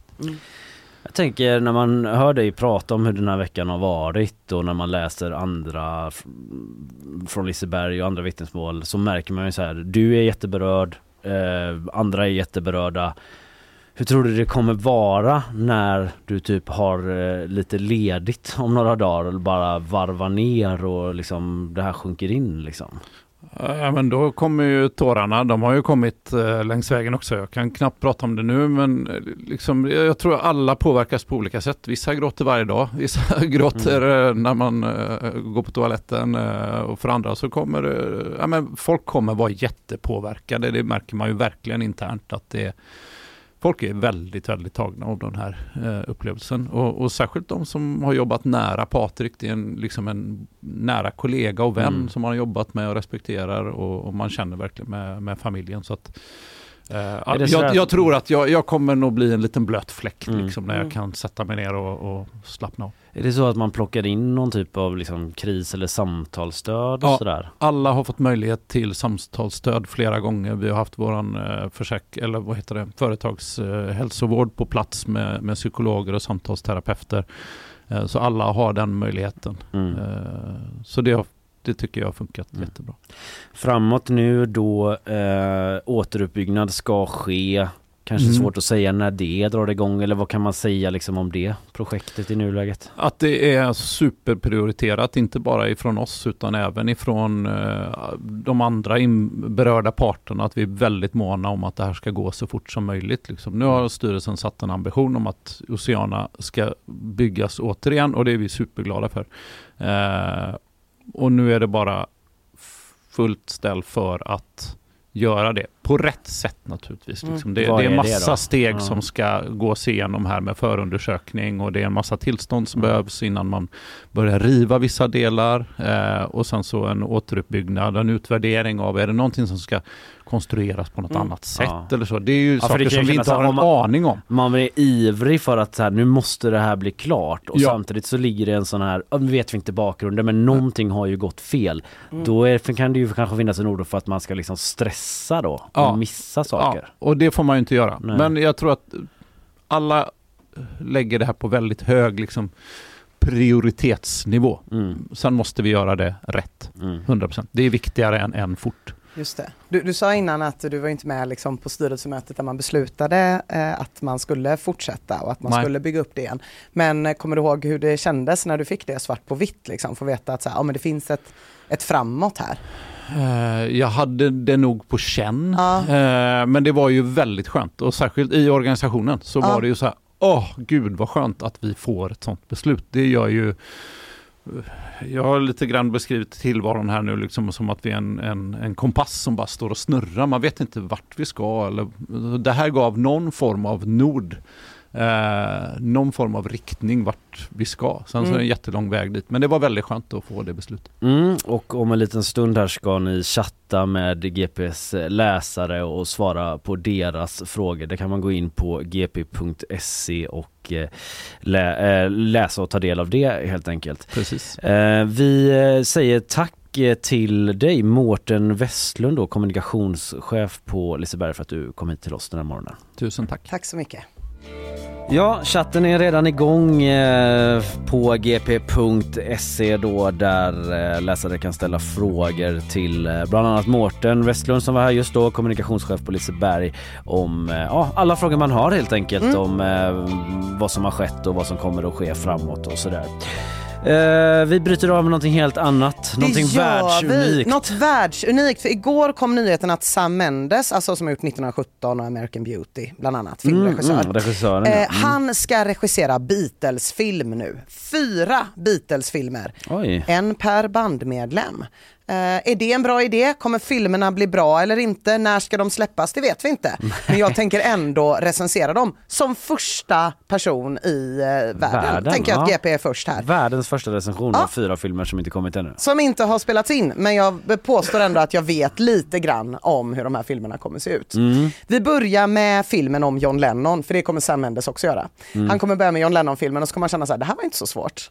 Eh, Det var jättebra, det var jättebra, att göra, jättebra idé att göra en film per bandmedlem. Aha. Det finns mycket att ta av här. Vi har relationen med Yoko Ono, superintressant, relationen till sina fans, hela grejen med liksom hur han dödades, allting. Det hände grejer runt John Lennon. Eh, jag ser särskilt fram emot scenen när amerikaner går i taket när John Lennon i en intervju sa att Beatles är större än Jesus. Ja just det. Man Den brände. Och det, alltså sådana skivbål gör sig sjukt bra på film. Ja, för där har man ju sett de bilderna Mm. i dokumentärer och så när de står där. Eller hur? Blasphemy. Blasphemy. Och Mm. tänk dig det liksom i en Sam Mendes, eh, så här. Jag, jag, jag tror att Mm. det kan bli sjukt snyggt. Är det så en lång scen utan klipp i tio minuter? det är väl sånt han det är som på 1917, med. precis så kommer det vara. Man bara ser en radio-DJ Ja. som kastar av sig lurarna, går ut med sina Beatles-skivor, bränner dem, alltså i en enda tagning. Mm. Ja, ja. Eh, jag tror den här filmen kan bli svinbra så länge inte Sam Mendes gör det misstaget många gör och John, John Lennon för sympatisk och ointressant. Måste Nej, behålla hans ja. lite tjuriga sida. Eh, han hade ju för vana att kalla till exempel sina fans tjockskalliga och alldagliga och den, den lilla vibben vill jag gärna ha med med. Ja men det tycker jag, ja, jag håller med. Eller hur? För att det är ibland som att han ska liksom vara den store filosofen Mm. men han är också en jävla lad. Ja, verkligen en hela lärd. Och, och, och fokuserar man på lärdigheten Ja. och man får mycket lärd, då tror jag, jag tror på, eller det här är en fyra. Det här är en fyra, det är inga Mm. konstigheter. Fyra, fyra till av John Lennon. Fyra till Mm. John Lennon-filmen. Paul McCartney-filmen, här, här har jag garderat mig lite, för här finns det två vägar att gå. Mm. Den här kan bli så jävla tråkig om den typ eh, fokuserar på att han träffade ett gulligt lamm 1975 och blev vegetarian. Ja just det, flytta ut på landet. Ja, och djurrättsorganisationsdelen. Om det får mycket plats, då är det en tvåa. Ja. Men jag tror också att Paul McCartney-filmen skulle kunna bli den enda femman av de här. Åh. Ifall den fokuserar på den ganska välspridda konspirationsteorin att Paul McCartney dog i en bilolycka Aha. 1966 och att de övriga Beatlarna då i samarbete Mm. med MI5 bytte ut honom mot en lookalike. Och om man lyssnar noga på I am the walrus så Mm. förstår man att det handlar om det här. Exakt, det är en utav, eh, det är en utav eh, bevisen. Ett Ja, annat bevis är att han är barfota på omslaget till Abbey Road. The walrus is Paul. Exakt. Så att det, här kan, det, här kan, det här kan bli en femma. Fokuserar man på djur så är det en av de svagaste filmerna, då är det en tvåa. Ja. Jag har alltid ömmat för, eh, eller sen jag såg den här långa Beatles-dokumentären så jag inte sett Ja. hela ens men på Disney. Mm. Ömmat för, ehm, eh, för Paul McCartney. Ja. För att han var ju liksom den mest strukturerade Mm. som bara ville komma in och göra en skiva. Exakt. Och typ var jättemusikalisk och så satt bara John Lennon och var liksom påtänd så det sjöng om det. Ja. Och liksom han bara ville jobba typ. Precis, och det är inte så mycket att bygga en film på. Nej, så här, vet. Nit, nit och slit. Jag det är fint, du kanske känner igen dig, det är gulligt. Jag känner med honom. Ja, Liksom. du känner med honom och det gör man ju men, men jag tror ändå att man får, alltså om du jämför med MI5-spåret, du fattar ju Ja, vilken av dem som fattar, blir en fattar. femma liksom. Inte det här med att eh, liksom, eh, han alltid var i tid men aldrig fick beröm för det. Nej, nej precis. Men är- alla älskar John Lennon som Nej. bara var försenad Ja, varje och dag. hatar sina fans. Ja, Ja, nej, det är lite så. Eh, så att en två eller femma beroende på väg man går. Och nu börjar vi komma till där det kan gå riktigt snett då. George Harrison. Ja. Eh, mannen som ändå älskade transcendental meditation. Kanske mer än någon annan människa i hela Mm. världen någonsin har älskat transcendental eh, meditation. CA-varning! Det är det. För de andra Beatlarna var ju det här en fas. Det blev ju hela hans liv. Ja, han åkte är till det CA Indien. då är frågan? Är det CA? Det, Det är är det nog inte. hans Att hela Mm. hans liv gav han upp för det här. Liksom. Åkte till Indien, lärde sig spela sitar. Jag ser framför mig en riktig jävla pissfilm. Eh, Sam Mendes regisserar ju, alltså du vet den här scenen i American Beauty när tjejen hänger i taket och det ramlar ner rosenblad. Ja, ja Mm. just det. Tänk dig den fast i två timmar och 27 minuter med sitar i bakgrunden. Eh, svag tvåa. Ja. Svag tvåa blir det här. Många roliga cameos i och för sig eftersom att han bjöd ner typ alla till någon sjukt indisk... Där. Exakt, Ja. så att, eh, kul att se vem ska spela Mick Jagger och vem ska spela Mm. Donovan och så. Lite intresse men ändå bara en svag tvåa. Och sen då Ringo Starr, för att jag tror att Sam, liksom jag och alla andra, kommer ta Ringo sist. Ja. Eh, och tänka när han gör de andra filmerna, det där med Ringo det löser sig längs vägen. Och sen Ja. kommer han sitta där med en jävla idétorka någon gång runt 2037. För man undrar ju lite, vad ska den filmen handla om? Ja, Ska det den vara med liksom och handla om att, att, att han fick vara med och sjunga en låt per platta?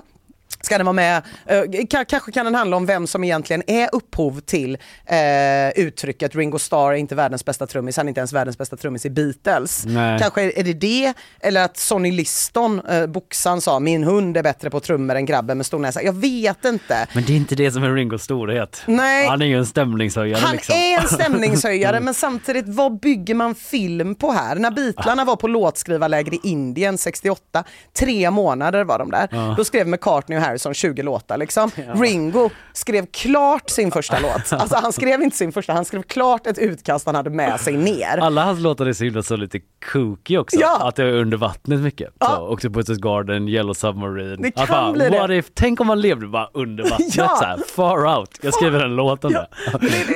jag, jag tror filmen kan bli rätt seg och det som gjorde att jag verkligen kände att den kan bli tråkig var när jag läste om hur de bestämde vilka som skulle vara på omslaget till Sgt. Pepper. Eh, för då det här omslaget med jättemycket människor på, Ja. när Beatlarna är i mitten natten. Och då fick alla Beatlar välja några personer och John Lennon valde en massa politiker, bland annat Hitler, men han är dold bakom Beatles. Smart då. Mm. Eh, och eh, George valde såklart en massa indiska gurus och så vidare. Ringo Starr valde inga, för han tyckte de andra hade valt så bra personer. Eh, så den är Ringo. svår, Ringo. Man gillar ju Ringo. Eh, det kan bli fint, men jag tror inte det blir så bra. Så, eh, men, men Vet du vad, jag ändrar mig nu. Det blir en trea för Ringo. Mm. Ja. Det blir en trea, för jag kommer hellre se den och den kommer också vara kortare. Mm. Eh, Harrison-filmen kommer ju vara minst 2.27. Ja för den kommer säkert vara lite så abstrakt och Så flummig abstrakt och att han och flummig. spårar ur i olika... Jag hatar filmer där man inte vet vad som är dröm och verklighet. Nej. Så att den är, nej men jag Så kommer sänker det den. 100% vara. Ja, den kommer vara, den kommer vara katastrof. Eh, vi hoppas lite på Ringo då. Det blir en trea på Ringo. Ungefär Det- som han var. Det är också lite där att man ska liksom marvelifiera Beatles och bryta upp det i fyra filmer och Ja. sen ska de göra någon sån Avengers liksom med alla. Ja, typ. exakt. Till slut. Till slut, ja. Det Mm. stör mig lite grann. Lite.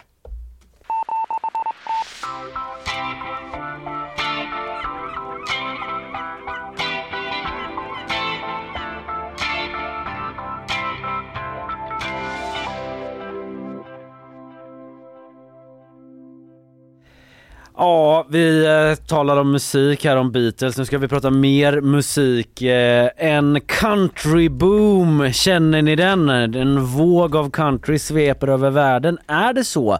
Över Göteborg kan man väl säga det i alla fall med nya klubbar som öppnar och sådär. Och en som har varit på den här eh, senaste countryklubben på Skeppet då är ju dagens gäst Jan Andersson och vi ska snacka lite country med dig Jan som är här i egen hög person. God morgon Jan. God morgon. Hej Jan. Och en av Hej, Jan. andra liksom Göteborgs, eh, kanske Sveriges stora liksom country-ansikten utåt. Eh, Ett bultande countryhjärta har du i alla tack, fall. tack, eh, vad fint Ina att höra. Tackar, tackar. Du Jan, eh, Mm. du har skrivit en eh, lång text för GP Kultur eh, om country och du är ju liksom lyssnar mycket country och det är country, country, country. Eh, Mm. Inte bara. Inte Mello bara, nej julmusik vet vi bland annat. Men, Och Mello. Och Mello Mm. också, du täcker De det tre mesta. stora. Exakt. Men eh, om man bara ska då, för att exemplifiera, du lyfter ju några grejer i din artikel då liksom som tecken i tiden på att Mm. ja, den här countryvågen, det kanske har pågått ett tag men att det ändå liksom eh, flodvågen sköljer fram med extra kraft Den har ju nu. pågått ett tag. Det slog mig nu att det är tio år sedan nu sedan Gills veranda började sändas på Mm. SVT. Häromveckan bara. Mm. Eh, Från Nashville. Från Nashville, ja, precis. Eh, nej men eh, 2019 så började West Coast Country Festival rulla ute på Åbytravet. Mm. Eh, stängde igen 2020, 2021 på grund av pandemin och vågar inte dra igång 2022 men började försiktigt förra året Mm. och kommer tillbaka med full kraft nu i april. Eh, jättestor festival där ute. Inte jättestora namn men det är liksom okej namn tror jag. Men är det travaste häst eh, Nej. samtidigt? Liksom? Travas inte häst. Men eh, de vill ju säkert gärna göra en connection mellan musiken och hästarna. Liksom. Just Så att det. det finns ju någon slags höbalsromantik där ute tänker jag. Ja, ja såklart ja. Eh, Mm. Nej och sen som du nämnde den här trevliga festival var det egentligen inte en countrykväll på skeppet. Eh, Mm. Som fyra kompisar har dragit igång och som troligtvis kommer tillbaka till våren igen. Eh, det är inte klart än men det var en väldigt mysig tillställning. Heads eh, over boots. Head over boots. Head over boots. Head over Ja, boots. Precis. Mm. Och sen ute i Mölndal på restaurang Roy, om ni vet vad det är, som är mest känd för öppet dygnet runt i vanliga fall. Ah, Heartland Country Club kommit igång som en gång eh, torsdagar eller måndagar, jag vet inte, men en gång i månaden som de har livemusik där. ja. Eh, svenska band, eh, utländska som åker förbi och stannar och spelar där. Vad är det som gör det då? Att det är så mycket country nu? Svårt att sätta fingret på kanske? men- Ja, jag tror att det är. Alltså det är exakt vad det är vet inte jag, men det har ju som blivit en, om man kollar på Spotify siffror så har det ökat med 55 procent de senaste fem åren och det är ju mycket unga människor som lyssnar. Ja. Är det Taylor Swift som ligger bakom? Det är det säkert delvis. Man börjar lyssna på henne så går man tillbaka och lyssnar på hennes tidigare skivor så upptäcker man att oh, här var ju country i början. Ja. Eh, och sen så är det mycket av de här, de sjunger väldigt bra många av dem och det funkar i små korta snippets på TikTok. Och då, jag tror att röster är liksom en stor del i countryn. Du Mm. kan komma undan med lite halvtassig röst i många andra genrer. Men i countryn funkar inte det. Du kan, måste sjunga rejält bra. Mm. Och så kommer de hit och så kan de dessutom uppträda och sjunga då för de har hållit på så länge. Så att det är nog liksom en det ena är det andra. Ja. Ja, du har ju snackat om det Ina, att eh, det är liksom toppar Billboard-listorna i USA. Ja men de precis, grejerna. det, det är väl lite den här, eh, alltså, dels har man ju såklart med hela Lil Nas X och nu att Beyoncé håller på med country så att Ja. genres och eh, liksom också att afroamerikaner claimar lite sitt countryarv Mm. öppet på ett sätt som man kanske inte har gjort innan. Hög tid. Ja, verkligen. Samtidigt som man har de här typ eh, Richmond, North of Richmond och Try that in a small town som är lite så, lite mer lynchosande country. Men som också liksom kapats lite av politiska rörelser. Precis, av politiska av, rörelser. ja. Så att det känns som att eh, det är verkligen i alla läger och från alla håll. Så... Musiken speglar ju det politiska skift, eller läget i USA också. Ja. Liksom. Mm. Absolut. Så är det ju. Och Willie Nelson har kommit ut för Joe Biden. Så att, eh, Ja. gjorde, gjorde han redan 2020 så att han har blivit kvar det tänker jag. Mm. Ja. Men hur känner ni då som ändå liksom har lyssnat på country länge, liksom till och med innan countryklubben på Münchenbryggeriet på Södermalm så var ni där liksom redan före det blev stort i Stockholm. Ja, just det. Eh, är ni, tycker ni att eh, liksom, eh, det är störigt att alla vill eh, tassa in på er countrymark nu eller Du är ni menar lite som glada? eh, Pandaflickorna blir arga för att eh, Broder Daniel spelade hos Senkväll med Lok. Ja. Nej, jag tycker det är jättebra. Att, alltså, ju mer country desto bättre tycker jag. Mm. Eh, jag har svårt att säga, det är ju inte som pannkakorna på en buffé att det tar slut liksom. så att det är, alla är välkomna. Ja men det tror jag också. Sen så, jag tror liksom att eh, country har eh, så mycket, alltså det är så otroligt lättillgängligt. Det är ju Ja. ändå gjort för att människor ganska snabbt ska fatta grejen. Mm. Oavsett om det är berättelsen som står i centrum eller att det är bruksmusik som man ska dansa till. Så är det ju verkligen musik för folk liksom som Mm. Ja. är enkel att ta till sig. Och då är det som att det krävs bara en enda, det krävs bara att en enda liten person i ens närhet säger så här, du får lyssna på country. Och sen bara, va? Ja. Får jag? Och sen kan man bara liksom döna in och uppskatta. Fast nu känns det som att det kanske är lite så här. Du måste lyssna. Ja, ja nej, och precis. Och då blir det ju lite tråkigt såklart. Eh, Men, men just det där att folk liksom får hitta sin eh, del och vad de gillar med Ja. country. Eh, Och att, att det inte anses vara så jävla fult. Nej. Liksom. Det tabut har släppt lite. Ja. Som jag fattar lite om de här tjejerna, fyra tjejerna som drog igång Head På- Over Boots Ja, i på helgen. Ja. De, som jag fattade så lyssnar jag på country var och en för sig hemma hos sig utan att veta att de andra också lyssnar på country. så var det någon som kom ut och sa liksom, om jag, ja, jag också och jag också. Så här. Och så insåg de att då kan de göra någonting tillsammans då. Ja. Men att det var lite så här, ingenting man kanske skyltade med så. Men jag, för, eller Ina?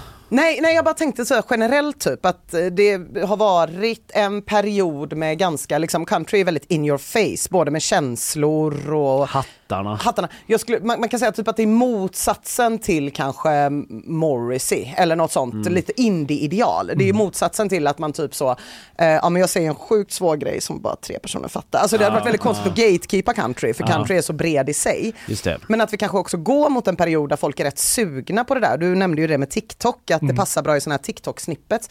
Att man ganska snabbt liksom får en låt i ansiktet, man fattar vad den handlar om. Mm. Att det här med att liksom eh, lyssna på någon eh, eh, någon svår 27 minuter lång eh, slinga med triangel Blur. i någon konstig New Order-version. Alltså Ja. typ, att det kanske...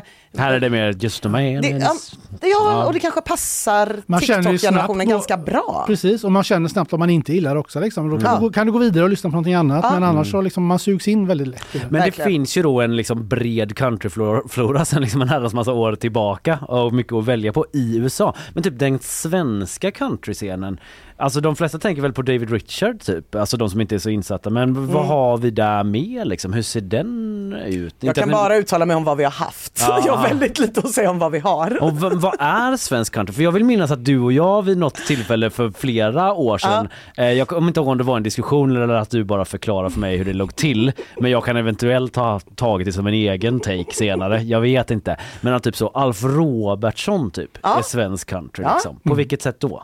För att det är countrymusik. Ja. Han har ju också gjort försvenskningar av många countrylåtar. Ja. Alltså jag tycker ju, helt sinnessjukt att jag får betalt för att prata om det, jag ska bara nypa mig i armen. Jag tycker ju så här att det är Alf, eh, alltså country det är såklart, jag är inte jättebra på musikteori. Det går säkert att säga att så här, det här är country för de här och de här noterna spelas på det här och det här sättet. Mm. Men i countrytexter så drar man ju allting till något väldigt vardagligt och något väldigt konkret. Steg på Finlandsbåten. Precis, Ja. och då tycker jag att liksom i en översättning där man, eh, där som, nu var det inte Alf Robertsson som skrev sådär herrans många av de översättningarna, men just, eh, men några av dem i alla fall, Mm. att just eh, göra det så himla svenskt. Ja, titta där, där går Lasse och Marie. Ja, precis, att inte sjunga Där går Jody and the Kid Nej, som kanske nej. Mats Rådberg gjorde utan att liksom så här ändra det till Lasse och Marie. För mig är det väldigt mycket vad country har för dragningskraft på mig. Att det låter som att man bara lyssnar på en vältalig full farbror i en bar. Vad känner du John? Nej, men jag håller med Ina om det.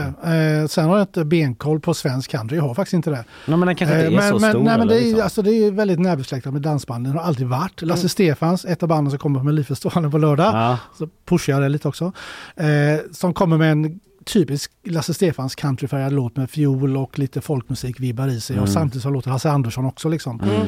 Eh, det är inte för alla, men det är folkligt, det är lättillgängligt Mm. och det är ganska lätt att, att stampa med foten. Och Gunilla Persson stod för den popcountryn lite Ja. grann med dansarna då kanske? Precis. Ja. Så att det är ju, eh, alltså, det, det, alltså Robertson står för den svenska country, men det finns mycket svensk country som strävar efter att bli amerikansk men ändå behålla det svenska på något Ja, sätt. men det, precis. det där mötet där som är spännande, liksom, och som är, blir lite unikt svenskt också då. Ja, det blir det. Du eh, har ju en eh, lista, en countrylista.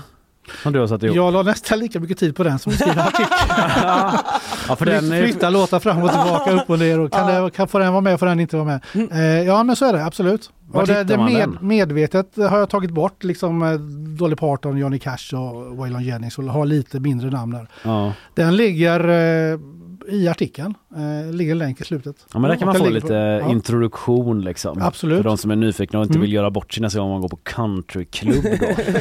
Eh, tror ni det är liksom eh, countryvågen över om två månader? Att då ska alla lyssna på någon sån skibbidi jazz Eller liksom det kommer sådana. Ja, då, då är allting borta. Nej, men enligt den här eh, människan, eh, killen som driver eh, projektledaren ute på West Coast Country Club, han menar att det är här för att öka liksom. Det är stort nu men det kommer bara fortsätta växa. Ja. Det är hans linje och jag ser väl inte någon orsak att det skulle dö ut heller.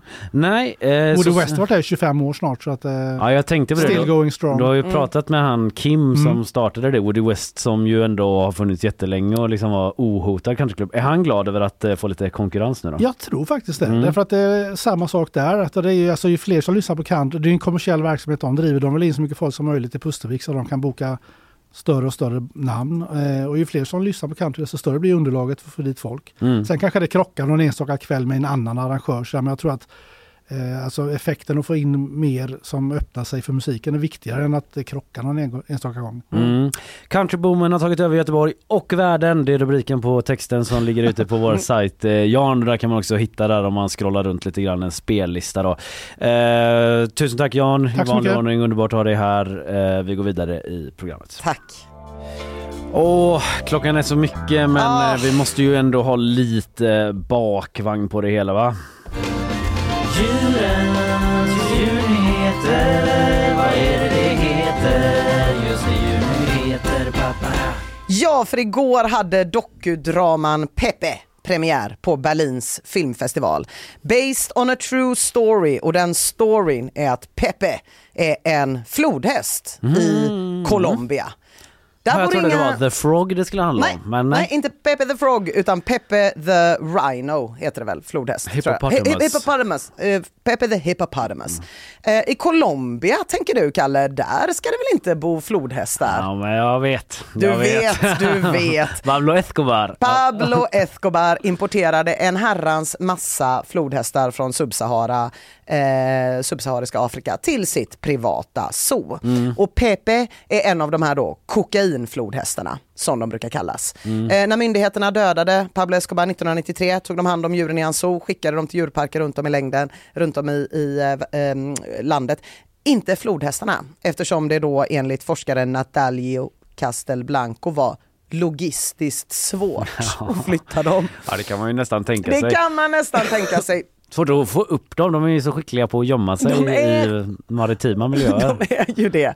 Ja. Eh, och de har ju förökat sig sen dess då. Mm. Eh, de senaste siffrorna som jag har hittat är från 2021. Eh, då var de uppemot 120 flodhästar. Ja. Och den siffran tänker man att den om 10 år, så här 2035, då kommer den vara tiodubblad.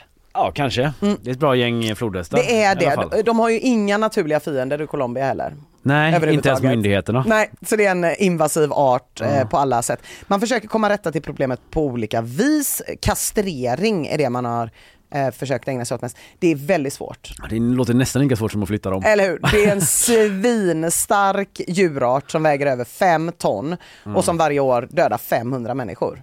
Oj, det var höga tal. Mm. Det, Ja, Mm. det är ett av de dödligaste djuren. Mm. Så man är inte jättesugen på liksom börja peta på genitalierna och, och hoppas att de inte blir arga. Nej, precis. Eh, så debatten har rasat i Colombia i många år om vad man ska göra. För bara några månader sedan så tog beslutet att 40 utav dem ska ändå steriliseras för att försöka stävja det här då. Mm. Men i vilket fall som helst så släpptes då igår en film om en av de här flodhästarna Pepe. Mm. Och eh, i den här filmen, då, en dokudrama, så är det då, Pepe blev skjuten eh, för eh, i början av 2000-talet tror jag. Eh, och det är hans ande som kommer tillbaka och berättar om hans liv. Men den här filmen har fått mycket uppmärksamhet så att de här kokainflodhästarna lär ju diskuteras ännu livligare Mm. framöver. Spännande plott. Eller hur? Jag Ja. blir lite sugen på att se den. Ja, ja verkligen. Mm. Eh, mycket spännande. Det håller redan på att rasa diskussioner om typ vad betyder den här filmen? Handlar den om eh, klimatet eller handlar den om eh, att man inte ska flytta på människor till andra sidan jorden eller handlar det om att man ska flytta på människor? Ja. Vad finns det för kopplingar? Ja, det, det, är mycket, det diskuteras i Berlin liksom om vad PP kan betyda. Ja, diskuteras i Berlin, då diskuteras det nog snart även här i Göteborg.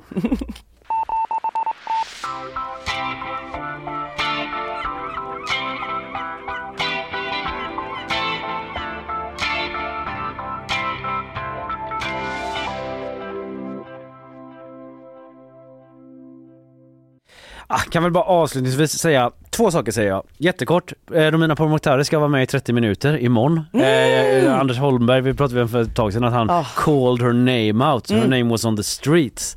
Kan du komma hit någon gång då? Nu ställer Ulf Kristersson in av någon anledning. Han skulle varit med. Så nu kommer Nu Romina Pourmokhtari istället och det står i Omnis artikel att eh, Anders Holmberg eh, fick eh, beskedet direkt av ministern under Expressens kulturfest på måndagskvällen. Så det är liksom en uppsökande verksamhet här Ah, oj, från oj, Anders oj. Holmberg. Eh, man ser framför sig att han liksom nästan gjorde en sån eh, eh, då frågade jag en gång till, kommer du att komma på torsdag? Och hon bara, det är fest Anders. Han bara, jag vet, jag är inte rolig på fester. Nej, det vet alla här. Ja, alla visste det när jag fick inbjudan och då blir det så här.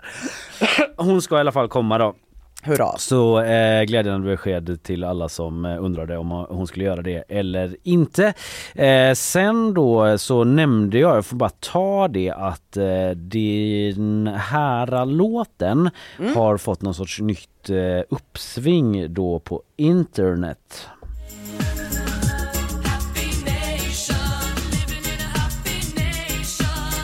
Happy Nation, inte Ace of Base bästa låt va? Det är inte The Sign direkt. Oj, oj, oj. Jag eh, kanske inte rangordnar dem så ofta, men, eh, kanske. Nej. Men jag har sett det här på TikTok Ja. med mycket bilder på typ eh, poliskravaller, kaosiga innerstäder och så liksom blir det en liten ironisk touch när man spelar en låt om Happy Nation samtidigt som man ser folk som pucklar på varandra. Exakt, det är det som är grejen. Att den har fått en viral succé på TikTok då eh, när man liksom gör sig lustig, ironiserad över polisvåld och så. Det är fantastiskt att se, säger Ulf Ekberg i Mm. bandet då Ace of Base till musikindustrin. Jag läser från TT Ela Mm. som har skrivit om det. Jag vet inte om eh, de plockar upp det just för att i Ace of Base där från trakterna liksom. De är härifrån. Ja, från Göteborg bara, eller är de från liksom Jag tror de är från typ så Mölndal. Ja okej.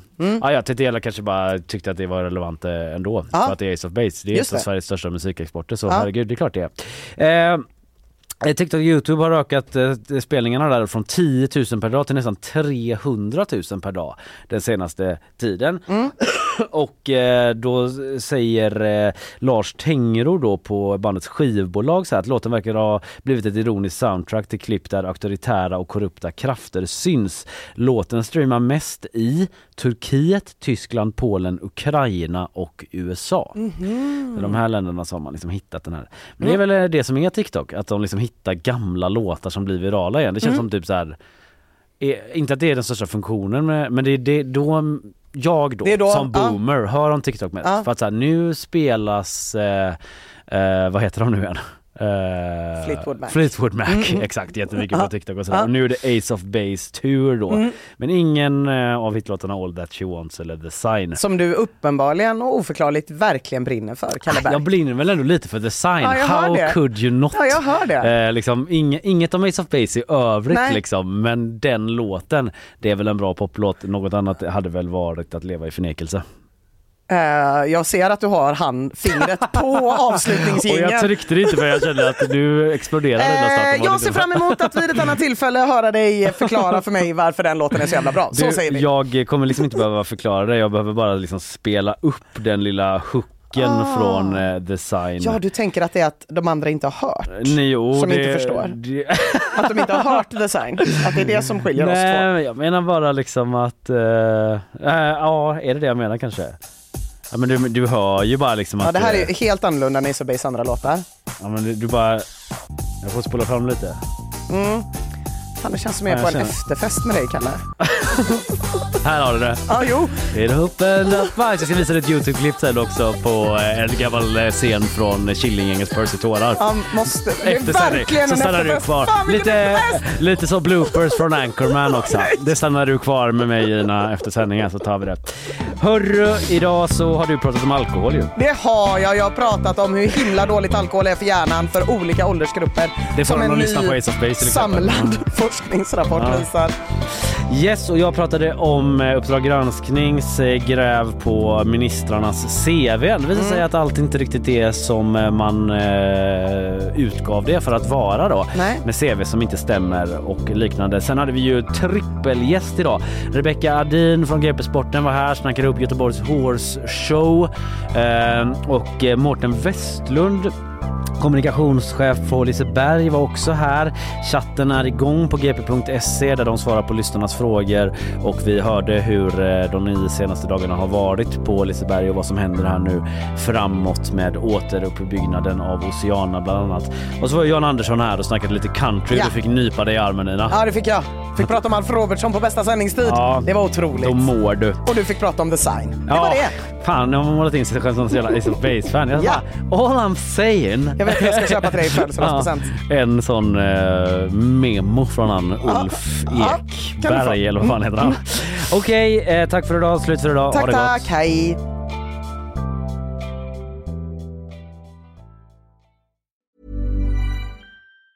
Hey, it's Danny Pellegrino from Everything Iconic. Ready to upgrade your style game without blowing your budget? Check out Quince. They've got all the good stuff shirts and polos, activewear, and fine leather goods, all at 50 to 80% less than other high end brands. And the best part? They're all about safe, ethical, and responsible manufacturing. Get that luxury vibe without the luxury price tag. Hit up quince.com slash upgrade for free shipping and 365 day returns on your next order. That's quince.com slash upgrade. Even when we're on a budget, we still deserve nice things. Quince is a place to scoop up stunning high-end goods for 50 to 80% less than similar brands. They have buttery soft cashmere sweaters starting at $50, luxurious Italian leather bags, and so much more.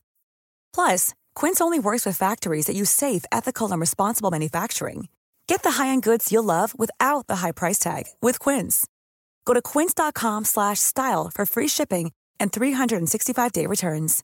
Imagine the softest sheets you've ever felt. Now imagine them getting even softer over time. That's what you'll feel with Bowl and Branch's organic cotton sheets. In a recent customer survey, 96% replied that Bowl and Branch sheets get softer with every wash. Start getting your best night's sleep in these sheets that get softer and softer for years to come. Try their sheets with a 30-night guarantee. Plus, get 15% off your first order at bowlandbranch.com. Code BUTTERY. Exclusions apply. See site for details.